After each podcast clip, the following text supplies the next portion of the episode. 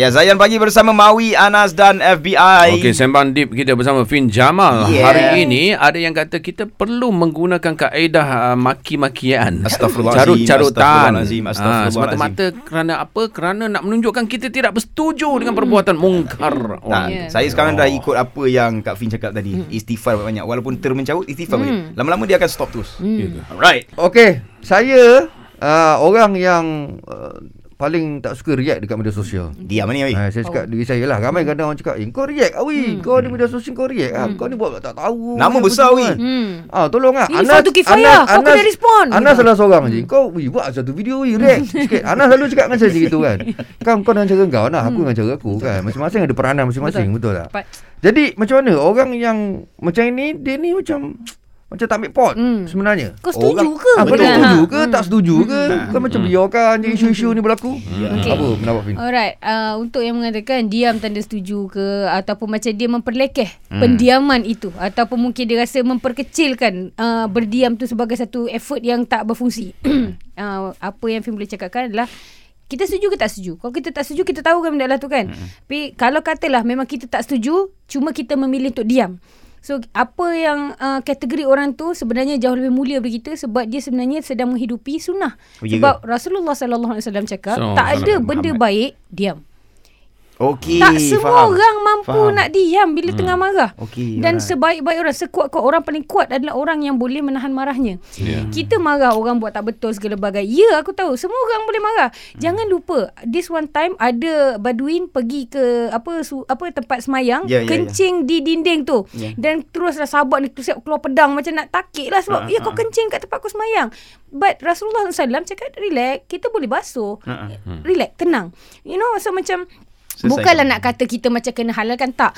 Dia ada banyak stages untuk menegur. Ada orang mampu tegur pakai tangan, ada orang mampu tegur pakai mulut, ada orang mampu tegur dalam hati saja.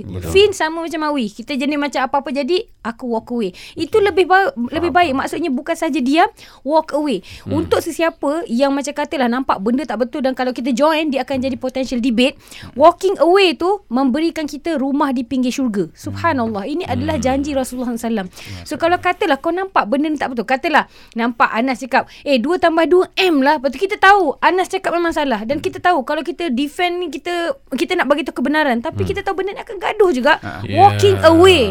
Itu adalah caranya. Ini adalah hadis Rasulullah SAW. So kita tak ada function. Dia sebenarnya kadang-kadang kan kita ni nak menang ego. Okey, okey, Kalau okey, betul kita nak menegakkan kebenaran, kita tanya diri kita juga. Sebab tu macam dia akan jadi satu vicious cycle yang tak settle. Maksudnya macam kalau kita cakap bila kita tegur lepas tu orang orang yang kita tegur tu marah kan Alan hmm. kau pun bukannya betul ah, kau dah dia dah jadi pusing hmm. memang dia memang takkan habis benda lah ni so betul. Baik, a smart person akan pilih dekat battle mana dia berada sebab kita tak nak menang battle kita nak menang war Okey. Cantik. Okey, okey, soalan saya lagi. Okey, bagus, Bila benda okey, seorang ni Hmm. diam. Hmm. Dia macam dia macam Fin cakap tadi, dia bukanlah bersetuju. Cuma dia, diam tu lebih baik. Mm-mm. Tapi bolehkah pula orang yang diam tadi ni, dia bila tengok orang lain yang mem, menghalang benda-benda ni, dia pula cakap uh, dia macam seolah-olah macam kata macam kau orang buat ni semua tak betul.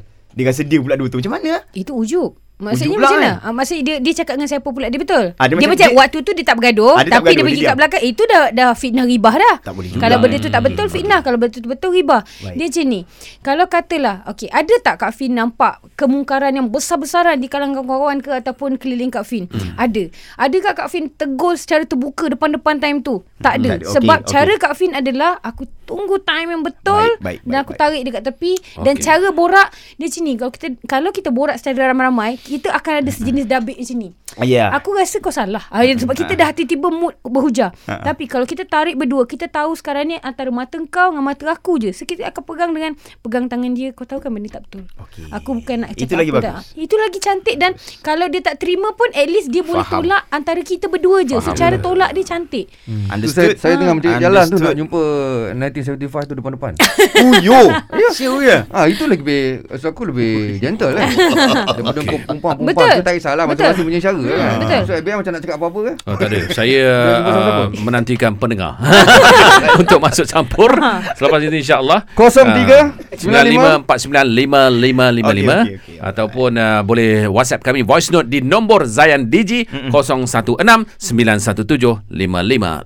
Anda tahu anda sendiri pernah jadi mangsa fitnah eh? Macam mana nak berdiam diri kena lawan kan? Ya. Selepas ni terus stream Zayan destinasi nasyid anda.